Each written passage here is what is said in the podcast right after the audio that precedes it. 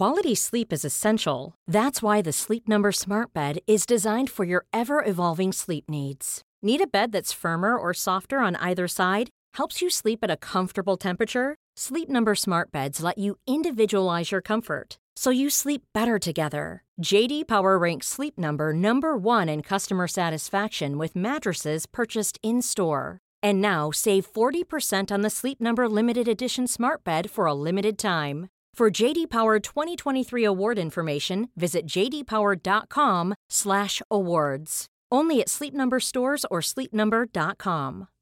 Millions of people have lost weight with personalized plans from Noom, like Evan, who can't stand salads and still lost 50 pounds. Salads generally for most people are the easy button, right? For me, that wasn't an option. I never really was a salad guy. That's just not who I am. But Noom worked for me. Get your personalized plan today at Noom.com. Real Noom user compensated to provide their story. In 4 weeks, the typical Noom user can expect to lose 1 to 2 pounds per week. Individual results may vary. The Battle of Midway has gone down in history as a turning point in the Second World War. In June 1942, the US Navy outthought, outflanked, and overwhelmed the formidable Imperial Japanese forces. They destroyed Japan's first-line carrier strength and their highly trained naval pilots, neither of which are easy assets to replace. But the question I've always been left with is, how did the US find itself in this remarkable position? How was the Navy able to position itself in such a way as to gain that element of surprise and an incredible, almost unbelievable strategic advantage over the well-trained, battle-hardened Japanese? Well, I'm your host, James Rogers, and in order to dig deeper into this history than we've ever done before, I've invited Dr. Sarah Louise Miller onto the podcast. Sarah is an award-winning historian who has spent years researching the forgotten history of intelligence behind such victories. And so Sarah is the perfect person to help us explore the overlooked men and women of the intelligence branches who were pivotal, vital, to laying the foundations for this historic victory at Midway. Enjoy. Hi Sarah, welcome to the Warfare Podcast. How are you doing today? Good, thank you. Thanks for having me. Not a problem at all. Thanks for taking the time to come on. I'm really eager to get started on today's topic, the Battle of Midway. So let's get stuck in, but where to start, Sarah? I know that one of Japan's main goals during the Second World War was to remove the United States as a power in the Pacific in order to gain territory in East Asia and the Southwest Pacific Islands, and to ensure the US couldn't get that foothold it needed to attack the Japanese mainland. So perhaps we can start with explaining just how Midway was part of this. Yes, Midway is this seemingly insignificant, tiny gap of land in the middle of the vast Pacific Ocean, so it can be difficult to understand why anybody would have bothered with it. But it was actually pretty significant strategically to the Americans and to the Japanese. So you've had this kind of blitzkrieg take place in the Pacific, Japanese version of blitzkrieg, and they've got Malaysia, Singapore, Dutch East Indies, the Philippines, and various islands in the Pacific, and they just keep going. And the point in Midway and tiny scraps of land like it are to give them strategically useful bases from which they can carry on land grabbing and expanding their territory. So Midway is very much in that category. It's essentially a static aircraft carrier in a way. It gives them a kind of base to launch and work from to carry on with their intended expansionism in the Pacific. So it is literally Midway. It is midway between the United States and Japan. Pretty much, yeah. It's geographically speaking quite useful. Aircraft range meant that they couldn't cover entire distances in that region, and they needed somewhere they could land and take off and refuel and things like that. So something bang in the middle of the Pacific is fairly useful in that way. I mean, you're not wrong. And it seems to me to be like the logical next step after Pearl Harbor. You've shored up your own geographical reaches around Japan. You've taken certain Pacific islands to strengthen your position around there. Now you can start to take the fight to the US. Was that the point in taking Midway? Yeah. It gives them somewhere they can go back at Hawaii with. So Hawaii, they managed to, fend off the US Pacific fleet for a while, but I think Yamamoto was aware of the fact that it wasn't permanent and they needed to go after that fleet again to permanently knock it out in the Pacific as a threat. And Midway is positioned nicely to be able to go back to Hawaii and take out the rest of the Pacific Fleet as a thorn in the Imperial Japanese Navy's side, really. And really opening a weakness up of the US Navy. But you know, do we think that this was ever an attempt to try and create a launch pad for an invasion of the US? I mean, we're not talking that, are we? We're thinking more about this is a chip in the broader game, a negotiating chip that could try and force a peace with the United States on favourable terms with Japan? Yeah. The idea is, I think actually at this point, Japan's more worried about Australia and India. It's trying to kind of get rid of places that are a problem with regard to its expansionism. So it's looking at Port Moresby at this point.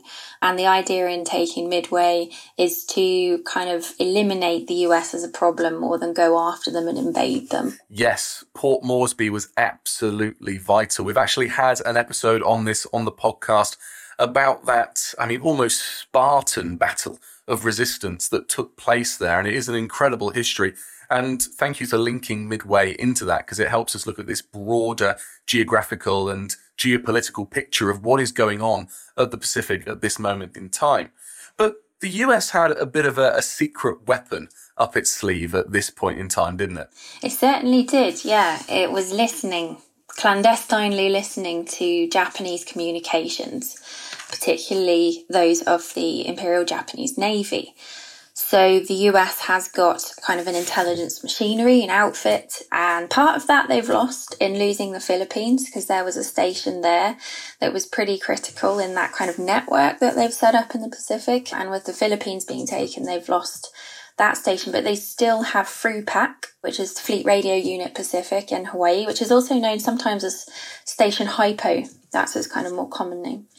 And FRUMEL, the Fleet Radio Unit Melbourne in Australia. And both of these stations are routinely, by this point, intercepting Japanese radio communications and co-breaking them, translating them, and then having usable intelligence from those conversations that they are earwigging on. So they weren't completely blind and deaf to what was going on in the Pacific and the Japanese movements and the movements of the Japanese fleet. And they also had the Australian Coast Watchers, who were a section that were in occupied Japanese territory on the Pacific Islands. People like Jim Burrows, who were out there working with local forces to try and keep a watchful eye, literally just a few kilometres from where the Japanese are based, to see when and where they were moving and to relay this back to headquarters. So is it safe to say that the US had a pretty good comprehensive picture of what was going on at this moment in time? Yes, they certainly have a window into Japanese intentions and capabilities, which is always useful in a time of war. And they, you know, sometimes they can't translate a whole message, but there are other forms of intelligence coming in that can corroborate parts of messages, or they can translate just enough of a message to be able to have an educated guess. There's definitely an open window that they can peer through and make sense of intentions and capabilities of what Imperial Japan is planning and is actually capable of doing. I'm always fascinated about the decoding that's taken place, the secret messages that are being sent, and the cryptanalysts and what they're working on this period in time. Can you tell us about who specifically was hired and working for the US Navy to decode these messages? Yes, certainly. So the big name at Station Hypo in Hawaii is Commander Joseph Rochefort, who is the officer in charge of what they call comment, which is communications intelligence at Hypo. And he's kind of an eccentric character. He's famous for walking around in his slippers and his kind of dressing gown. That's what we would call it in Britain. And kind of did his own thing, was on his own schedule, but was a deeply intelligent man, very, very capable when it came to communications intelligence. And then Lieutenant Commander Edwin T. Layton, who was the Pacific Fleet Staff Intelligence Officer who worked closely with Rochefort. And the two of them, they're the kind of big names that we know, if we know, because often with intelligence history, you know, if intel is done right, it kind of remains in the shadows and we don't know about it. So there's kind of this pattern in history of us only knowing about intelligence contributions when things went wrong, something like Pearl Harbor, for instance. But we do know about Joe Rochefort and Edwin Layton and their kind of breakthrough at Midway in communications intel. And they had a team. Intelligence is never just individuals, and it's wrong to think of it that way. There is always a team. If you think of intel as a machine, you need a lot of cogs and parts for that machine to keep running, and intelligence is exactly the same. You need the people physically listening to the communications, the people writing down what they're hearing, the people who are capable of translating that out of Japanese, and getting Japanese into Morse code is no mean feat. So there's all these people with these incredible skills, highly trained mathematicians, sometimes physicists, people who can maintain the equipment. There's a vast team behind this effort, and it's Rochefort and Layton that we tend to know about. Well, you've got to tell us some more about this team. Who's it made up of? Do we get to find out more about this more forgotten aspect of the intelligence? Yes, and people working in intelligence are always forgotten, sadly, and there are exceptions to that. We know about Alan Turing and the people at Bletchley Park. We know they were there, but often they're these kind of faceless shadows that we associate with what went on at Bletchley, and I think that Hypo is exactly the same. It's not a huge intelligence station. There are a number of people working there, but not masses. And then obviously FRUMEL is working in Australia as well. And a lot of what they're doing is complementing each other's work. And they're in constant communication with what was known as OP-20G in Washington, D.C., where there were thousands of people working. So there is a network between the Pacific and Washington, D.C. and Australia and a couple of other places where there are a combined total of thousands of people, and there are men and women involved in this effort. And that's another thing that's not commonly known, that there are actually men and women involved in this effort. And many of them, we will never know their names due to issues with intelligence records. Some of them we do, thank goodness, because they left oral histories. People thought to interview them, so we can kind of read about who they were and what they did. But it was a vast range of people, many of them with college backgrounds, university backgrounds in the States, because obviously working in intelligence, you needed certain skills. And a lot of that had to do with maths or languages, linguistic ability, code breaking. When you look for code breakers, you look for things you might not necessarily think of. So musicians. Reading music is a kind of code, and puzzles. Recruitment for these people would ask about, do you like doing puzzles? Are you good at crosswords and things like that? So they're highly intelligent people from college backgrounds, most of them university backgrounds, many of them with naval backgrounds. Many of them are already in the military. Others have been inducted into the military because then they are placed under military secrecy. So they can't speak about what they're doing. So this really high level of secrecy demands a certain sort of person, and they have to be sure that these people are secret keepers because this information is vitally important to the course of the war. So poor old folk like me wouldn't have been hired. Instead, you needed these elite upper classes who had had this excellent education, including through music and languages and everything you could possibly think of, probably from Ivy League institutions, who were bought in to really try and have a transformative effect on keeping up with the Japanese codes. Is that fair? I mean, that's what it was like at Bletchley, wasn't it? It is to some degree. You did get anomalies. So, you know, if people are at Ivy League universities or very highfalutin universities on scholarships, for instance, but they're actually from different socioeconomic backgrounds, that did happen at Bletchley and at Hypo and OP-20G. So overwhelmingly they are educated, but educated doesn't always follow with upper class. So it's quite interesting if you, socially speaking, social history, break down class issues, who was there. There are anomalies, but mostly overwhelmingly very, very intelligent and capable people. I have no doubt about it at all. I'm keen to hear just how much of an effect they had on the battle. So take us step by step. They process this information. You're seeing the movements of the Japanese fleet. Where does this information get sent to? So the information, Japanese communications themselves are intercepted at interception stations that have specialist equipment. They're usually coastal because it helps with range, but not always. So you have people placed in listening stations who have the equipment that they need to pick up conversations between Japanese Navy men or, you know, Army, whoever it is they're specifically listening in on at that moment. And obviously at Hypo, they're very concerned about what the Imperial Japanese Navy is up to. So they will be listening to ships. And if they can pick up communications between commanding officers, wherever they might be, sometimes afloat. And that information is recorded. It's then sent through a process. So intelligence collection and analysis and processing, there's so much process involved. And that's why you have all these people with different skills. So you have a person on a listening station is perfectly capable of manning equipment that's quite complicated to use, but they may have no knowledge whatsoever of the Japanese language. So this then has to go through processing, and you often have an entire team on a site like at Bletchley Park. You had whole teams, but they were very compartmentalised.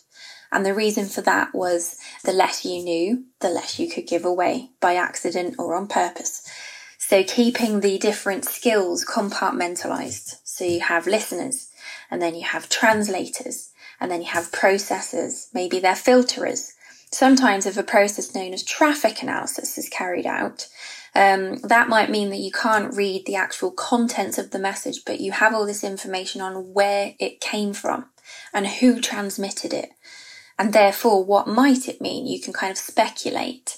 And traffic analysis often involved triangulation or the use of radar equipment, radio direction finding, which the Americans dubbed radar. And that, again, is specialist work. And the information that you get from traffic analysis might come in what we call raw data form, which makes zero sense to someone who doesn't have the scientific training to know what it means. So that information has to be passed to a team that does know what to do with it. They can turn it into usable, clean language information. So you've got all these kind of specialist teams carrying out collection, processing, analysis. Once you have the information, what does it mean? It's not enough just to be able to read it. You have to be able to interpret it. What does it mean? What could it mean? Does it marry up with anything other forms of intel have brought in? Can it corroborate? Can it disprove? So actually analysing the information itself. And then you've got the disseminators. So often it's tempting to look at these teams and look at the people manning the telephones or the teleprinter lines and go, well, they're just administration. They're not really important. And that's a big reason why women have gone sort of unnoticed in intelligence work, is because it doesn't look like what they're doing is important. They're not mathematicians. They're not cracking codes. They're passing that information to a commander. Maybe they're passing it to Nimitz or to MacArthur. But if Nimitz and MacArthur don't have that information is entirely useless. So the dissemination teams are a critical part of this process. So there are these teams spread out, compartmentalised, but all working together in this kind of vital overall process that will get this information from a Japanese conversation that makes no sense because it's encoded and it's information that needs to be analysed, to the point where someone like Nimitz or MacArthur can act on it in a military sense. And this is a big job for this team to do. That is the biggest understatement I've heard on this podcast this year, Sarah. A big job. It sounds like a 1,000,000-piece jigsaw puzzle that you have to complete without having the box with the picture on and whilst wearing a blindfold. Absolutely. And then hopefully you get to the right picture at the end of it.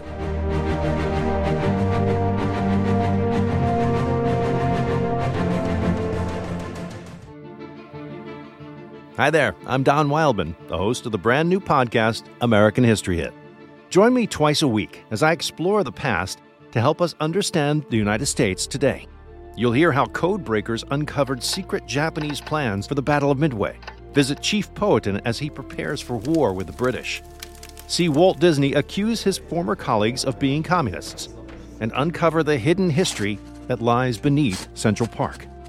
From pre-colonial America to independence, slavery to civil rights, the gold rush to the space race, I'll be speaking to leading experts to delve into America's past. New episodes dropping every Monday and Thursday.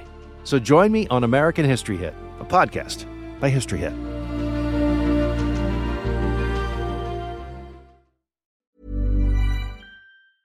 Cool fact, a crocodile can't stick out its tongue. Also, you can get health insurance for a month or just under a year in some states. UnitedHealthcare short-term insurance plans, underwritten by Golden Rule Insurance Company, offer flexible, budget-friendly coverage for you. Learn more at uh1.com. Quality sleep is essential. That's why the Sleep Number Smart Bed is designed for your ever-evolving sleep needs. Need a bed that's firmer or softer on either side? helps you sleep at a comfortable temperature. Sleep Number smart beds let you individualize your comfort, so you sleep better together. J.D. Power ranks Sleep Number number 1 in customer satisfaction with mattresses purchased in-store. And now, save 40% on the Sleep Number Limited Edition smart bed for a limited time. For J.D. Power 2023 award information, visit jdpower.com/awards. Only at Sleep Number stores or sleepnumber.com. Ryan Reynolds here from Mint Mobile. With the price of just about everything going up during inflation, we thought we'd bring our prices down. So to help us, we brought in a reverse auctioneer, which is apparently a thing. Mint Mobile Unlimited Premium Wireless. How to get 30, 30, how to get 30, how to get 20, 20, 20, how to get 20, 20, how to get 15, 15, 15, 15, just $15 a month? Sold! Give it a try at mintmobile.com/switch. $45 up front for 3 months plus taxes and fees. Promo rate for new customers for limited time. Unlimited more than 40 gigabytes per month. Slows full terms at mintmobile.com.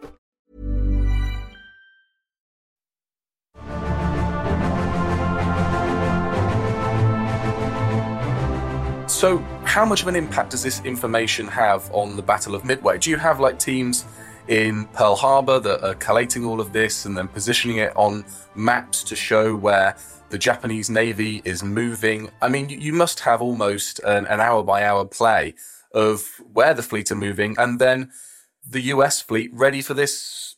Well, it's almost a surprise attack, isn't it? Yes, the Americans are going to play the Japanese at their own game. So, you know, Pearl Harbor is this surprise attack that's not expected. Though, if we look into the intelligence behind that, that's a whole different conversation to have another day. Maybe they should have expected it a bit more than they did. But Midway is the other thing entirely. So by mid-1942, American intelligence in relation to Japan is going quite well. So they are able to read Japanese naval communications. The Japanese are using a code called JN25, which is notoriously difficult, but they have made massive inroads and they are able to glean information from the Imperial Japanese Navy's operations to the point where they know most of the time locations where they're operating, their order of battle a lot of the time, and it's predicted operations, their actions that they're likely to carry out. Sometimes they don't have all the details.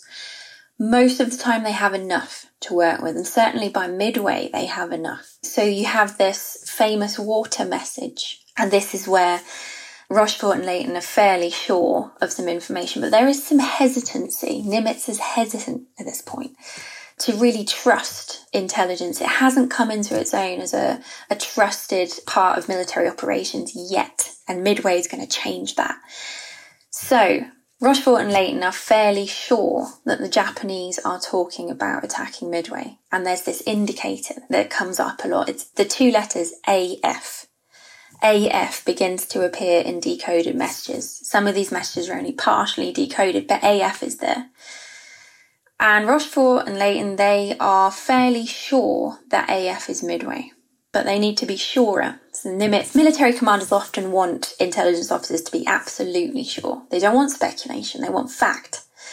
So there's this plan to try and get the Japanese to confirm that AF is Midway, and that's exactly what they do. The base at Midway, the American base at Midway, puts out a communications message to say that they are short of fresh water. And shortly after that, the Japanese transmit a message saying that AF is short of fresh water. So you have your confirmation there that AF is Midway, as well as having the location. And they know that an attack is coming. They know this because the Japanese are sending out a massive amount of communications, and that happens before an intended operation. You always get this kind of huge amount of radio traffic before something big is about to go down. And there's this increase in communications traffic, and now there's confirmation that AF is Midway. So things are pointing to a Japanese attack on Midway, which they intend to be a surprise. And then there is other intelligence coming in to confirm the date. So they have a confirmed date as June 4th or 5th. And other details like the intended order of battle, the fact that there's going to probably be 4 aircraft carriers there. And this absolutely critical, and it's not hard to see why it's so critical, this information, for the US Pacific Fleet to have in dealing with the Imperial Japanese Navy, so they can set a trap for the Japanese who had intended to set a trap for them. surprising their surprisers, which is really going to be key in how the battle plays out. I mean, it's the perfect situation you want to find yourself in. It's a kind of classic double bluff situation, and we also know how the Japanese are going to deploy their attacks now. It's a bit, in this situation, a bit like Pearl Harbor, sending out the aircraft from the aircraft carriers, and there'll be a point that they have to go back and rearm and refuel. And it's here that the battle begins. So, Sarah, take us to that early morning on June 4th, 1942, 80 years ago. How did the Battle of Midway play out? Luckily for the Americans, and there was a certain element of luck involved, it played out pretty much how they wanted it to. So the Japanese, they think they're going to lie in wait for the Americans off the coast of Midway. So the plan is to attack the base on Midway, and then the Americans will obviously respond. They will come to defend their base where the Japanese are lying in wait off the coast of the island, and they can then take out the American defenders. So the Americans are going to play the Japanese at their own game. They are also waiting off the coast of the island. The Japanese have brought with them 4 aircraft carriers, and we know how critical aircraft carriers are in the Pacific Naval War, in the Second World War. They've brought Akagi, Kaga, Soryu and Hiryu. So they have a total of around 230 embarked aircraft, which is quite a few, as well as support and escort vessels. And the US carriers are also lurking, and neither side at the moment can see each other, as is the nature of carrier warfare. So the US brings its 3 carriers, Enterprise, Hornet and Yorktown, with about 230 aircraft afloat. So we have a period of waiting, and then the attack takes place. The Japanese launch their aircraft from their carriers and they attack the base on Midway. There's a point where they're pretty satisfied with their work, and they're going to go back to their aircraft carriers and refuel. And this is the point at which the US deploys Devastator torpedo bombers and Dauntless dive bombers from their carriers to then attack the Japanese fleet while they're refueling. So the 3 aircraft carriers of the Japanese 4 that are hit, the Akagi, the Kaga and the Soryu, are badly damaged, set on fire and pretty much have to be abandoned because the hits are good. They're good hits. I mean, that's incredible, isn't it, Sarah? So you've got the Devastators and the Dauntless dive bombers that are heading in there and just scoring direct hits. Largely, I guess, because the Japanese are too busy preparing for the return of their aircraft. You have to clear the decks. You have to make sure everyone's ready for these aircraft to land, refuel, and almost like a pit stop, get sent back out. And while they're getting ready for that, they're not getting ready for an incoming attack. Absolutely. And the courage of the American pilots here is key. The courage and the skill. The dive bombers, it's notoriously difficult in times of war to score direct hits on sometimes moving targets at sea. And it's testament to their skill and their courage how well they do at this point. To take out 3 of 4 aircraft carriers as quickly as they do is just amazing. And the element of surprise is key. And intelligence has given them that element of surprise, which the Japanese don't know and don't expect. So the last remaining Japanese aircraft carrier, does it manage to respond with attacks, or does it turn about and flee as quickly as possible? So Hiryu, the last carrier, does fight back. It launches aircraft, and some of those aircraft do badly damage the USS Yorktown, one of the American carriers, but it remains afloat. It's unfortunately sunk a few days later by a submarine, but during the battle itself, it's not sunk, it's just badly damaged. But it's temporary, because the afternoon of the 4th, one of Yorktown's scout planes actually spots the Hiryu, and dive bombers are able to take off from the deck of the Enterprise and damage the Hiryu beyond repair. It cannot at that point launch aircraft. So the Japanese are left as sitting ducks with no ability to launch aircraft, and Hiryu then sinks. So all 4 of their carriers are destroyed and sunk. Well, come on, here is where you see that intelligence paying off. Here is where the rubber meets the tarmac, because you can see clearly without all that hard work, all of this would have been impossible. And the fact that final Japanese aircraft carrier was able to continue to fight and to cause such damage to Yorktown shows you just how formidable they would have been if all 4 were able to operate as planned. What were the ultimate and final losses for the Japanese? I mean, it must have been completely disproportionate compared to the amount of losses the US suffered. The Imperial Japanese Navy lost all four of the carriers that they sent to Midway, which is hugely significant because up to this point, the carriers are really what have been the dangerous element in the naval war in the Pacific. I mean, look at Pearl Harbor, you know, the carriers enabled them to carry out this new kind of warfare, and to have all four of them gone in one attack is just devastating for the IJN. They also, not to be underplayed, they also lost 100 trained pilots, over 100. And pilots take time to train and to get to the kind of competency level where they can carry out the attacks that they've been carrying out. So to lose 100 of your pilots, which is, it's not far off of half the pilots that were sent, is also incredibly significant and not good for the Japanese. And it does derail their plans for future offences in the Pacific. And it has to postpone plans to take areas that it had intended to take, like Fiji and Samoa. It has to kind of take its eyes off of those targets because of this loss of carriers and pilots. And the balance of sea power changes that day. It shifts in the Pacific, and the Japanese, ultimately, the Imperial Japanese Navy will not recover from it. So this is incredibly significant. So this is, it's fair to say, it's a critical US victory that's stopping that growth of Japan in the Pacific for the first time in the war. You know, can we say that this is truly a turning point at the Battle of Midway that is down to all those forgotten aspects of the forgotten intelligence analysts that have been working away trying to ensure this victory? It's down to them. This is the turning point of the war. It absolutely is. It actually does track back to the Battle of the Coral Sea before Midway, which is really the very first time that you see intelligence having that kind of an effect, but it is magnified at Midway. So you see this kind of possibility that intelligence might be able to shift the tides in the war at Coral Sea, and then at Midway it is really cemented. And by this point, Nimitz is sold on intelligence and short, and because of what happens at Midway, it becomes a court-martial offence to ignore intelligence that you are given from the kinds of people like Rochefort and Layton that are collecting it after Midway. It's recognised as being that critical to the war effort.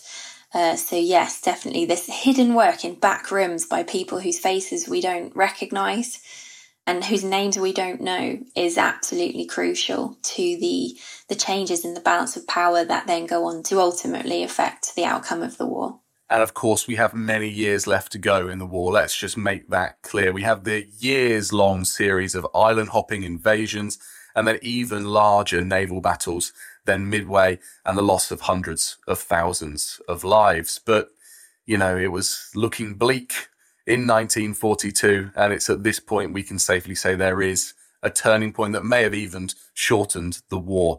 Sarah, thank you so much for your time today. Tell us, where can we read more about your work on this topic? Well, I have a book under publication right now specifically looking at the involvement of women in this effort, because there were a number of them involved behind the scenes. Because women were not allowed in the Navy at this point to serve on ships anyway, it's often assumed that they didn't have anything to do with the Battle of Midway, but that's quite wrong. And there were a number of women in both Washington, D.C. and Hawaii who were directly involved behind the scenes with Midway, and you can read about them in a book that I have coming out, I believe in 2024, on the contributions of women to the kind of Hawaiian war effort, essentially, American women there.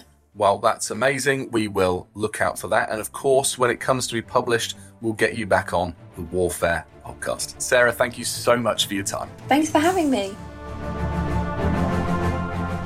Thanks for listening, but before you go, I've got a very exciting special offer for Warfare listeners. Over on History Hit TV, we're building the world's best history channel on demand, and we want to share it with you.